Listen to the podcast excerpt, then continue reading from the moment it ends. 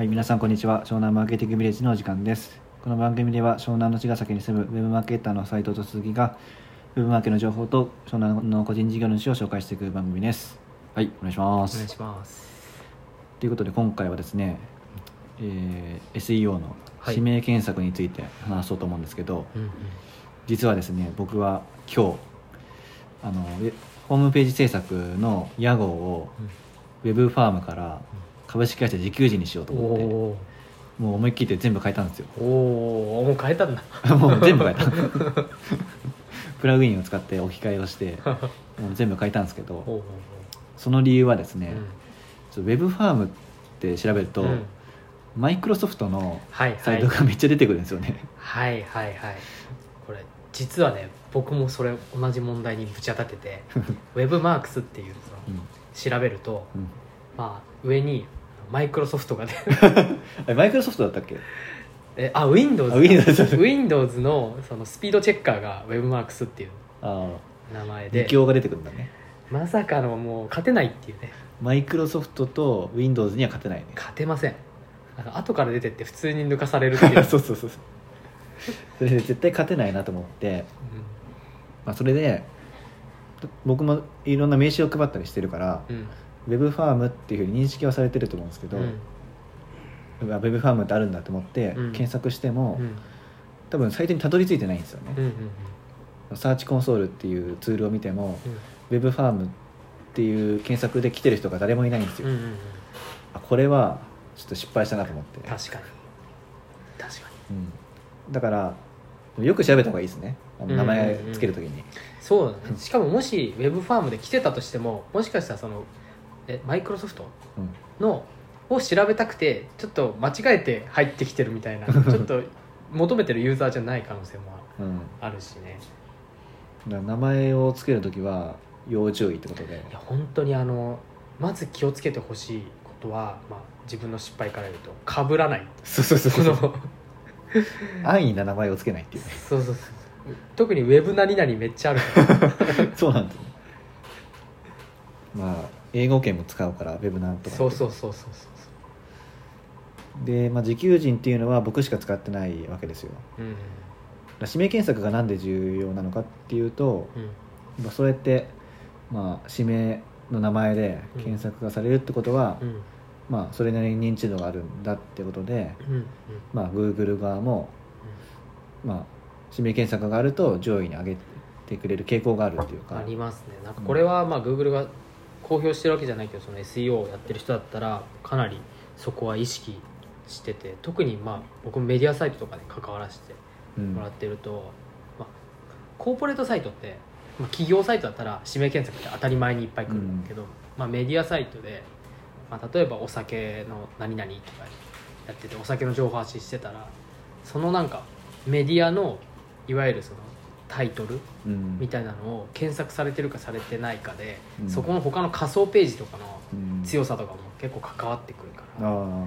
そこのやっぱタイトルの戦名前の戦略というか、うんそこをいかにこう呼び込んでいくいわゆるその指名で来る人たちってうん。リピーターじゃん、うんリピーターが多いって Google の GA Google アナリティクスとかにも、まあ、 returning user みたいな感じで、うんあの数値がどんどんい良くなっていくから、うんそこは数値絶対 Google も見ててうんで returning が多いってことは社会的に価値がある。ああそうそうそうそう。そうそうそうあのリターニングしなくて、まあ、最初のニュービジターだけが比率が高いやつだと、アフィリサイトとかもなるかもしれないけど、まあうんリターニングがやっぱり少ないとその Google としてもあんまり裁縫する価値がないんだなっていう目で見られちゃう、うんうん。からやっぱりもう指名をといかに取るかっていうのはめちゃくちゃ重要でうんアフィリサイトなんか絶対指名検索されないもんね。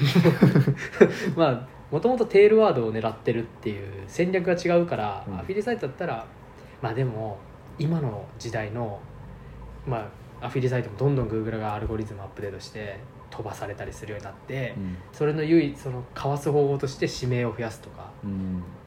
アフィリサイトも今までやってなかったけど今後やっていかなきゃいけないんじゃないかな、そのうん。信頼されて自分の情報を出してまあ、サイト自体をブランディングをしてってっていうことだよね指名検索をしてもらうための戦略も重要だと思ってて、そうそうそうそうから名刺結局名刺配っててウェブファームにたどり着いてないからあんま意味なかったんですけど、だから名刺をまあこうやってし渡して、うん。まあ、それでうん。検索してもらうっていうのもうんうん。一つの戦略だと思うし。確かに。うん。うんうん。でまずは SEO のキーワードで、うん。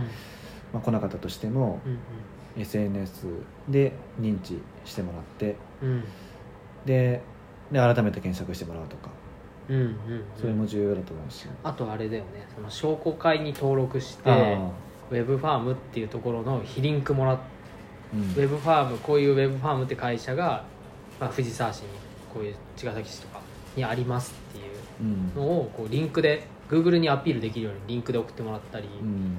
まあ、あとは SEO 協会とか いろんなところにあ 登録してもらうみたいな、うんあるよ。ね SEO 協会って名刺に入れてると結構反応あるね、あー。SEO 協会なんてあるんですね。あ確かに確かに。うんうんうん。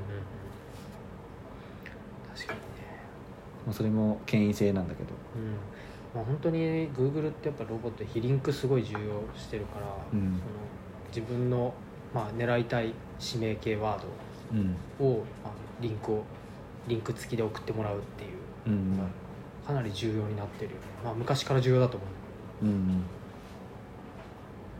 なんか例えばあの Yahoo の今 PayPay とかあるでしょ、なんかその PayPay を、えっと、取り扱う代理店とかになるとああ。Yahoo のサイトになんか取り扱い代理店としてうん。サイトを載せてくれるらしいのだからヤフーから非リンクがもらえるの。その自分の指名、へいわゆるタイトルじゃん。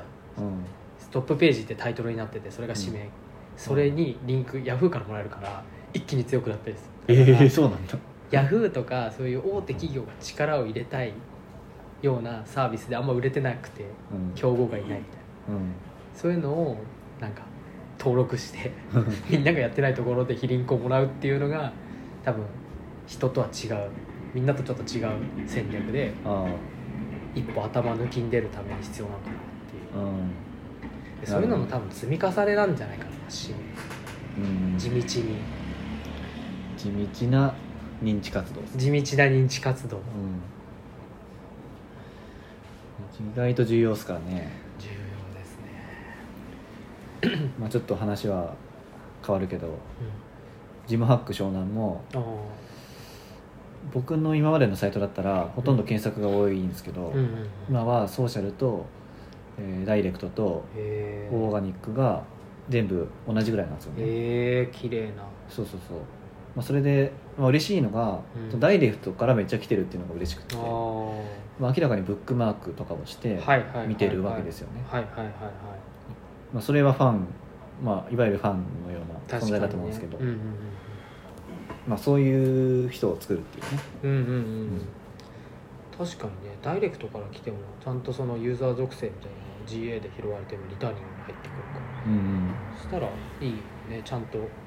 そしたらニュービジターとリターニングの比率とかも見てうん。なんか良さそうだね。すごいうん。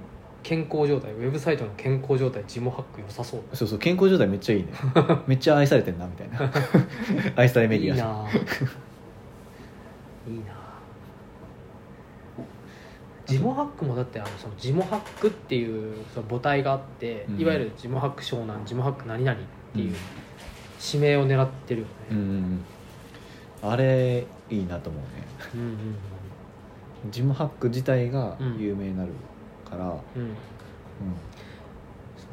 まあジモハックがまあ強くなるっていうからジモハック湘南も強くなるし、うん。これってでも結構企業とかでマーケティング広く見たらどこもそうなんだよね。楽天証券、うんうんうん楽天銀行、ああ確かに。楽天グループみたいなのあって、ヤフーとかもヤフーショッピングとか、うん。アマゾンもアマゾンってあって Kindle とかなんかこう。やっぱりブランディング戦略っていうのが、まあ、Google ももちろん見てますよっていうところだよね、まあ時代は個人の時代ではなくチームの時代って言うけど、あー。まあ、そういうのもね。うんうん。まあ今は企業がすごい強くなってるけど、うん。個人も力を合わせれば、うん。そういうところにも勝てるんじゃないかみたいな。うんうんうん。確か力を合わせてジムハックを有名にすればみたいな、にうんうんうん。うん。もう徐々に有名に湘南で。いや茅ヶ崎では割と ちょっと有名になってるかもしれない、ラーメン屋行ってる人たちも多いし。コワーキングスペースにタピオカブーム作ってるから。ラーメン屋で偶然会うってそうそうそう偶然会う見た会ったりもするしみんなタピオカ買うしみたいな。初めてタピオカ買いましたみたいな。でもそういうことだよね。そういう人たちを増やして徐々に輪を広げていく。みたいな、今までは結構そのロングテールで全く知らない人を徐々に集客してきてまあそれで集客してはさようならみたいなうん。繰り返しになってたけど、ん。それよりは徐々にファンとかリピーターをいかに増やしていくかみたいな、うん。本当リアルビジネスうんジムハックもキャラ作りたいんですよね。ああもうちょっと話せないけど。キャラ作りたいなって話ですね。それもちょっとブランディングになるんで。なるほどね。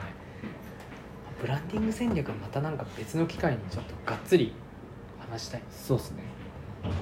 サザンサザン君とか。エボエボニャンとか。それいいかもしれない。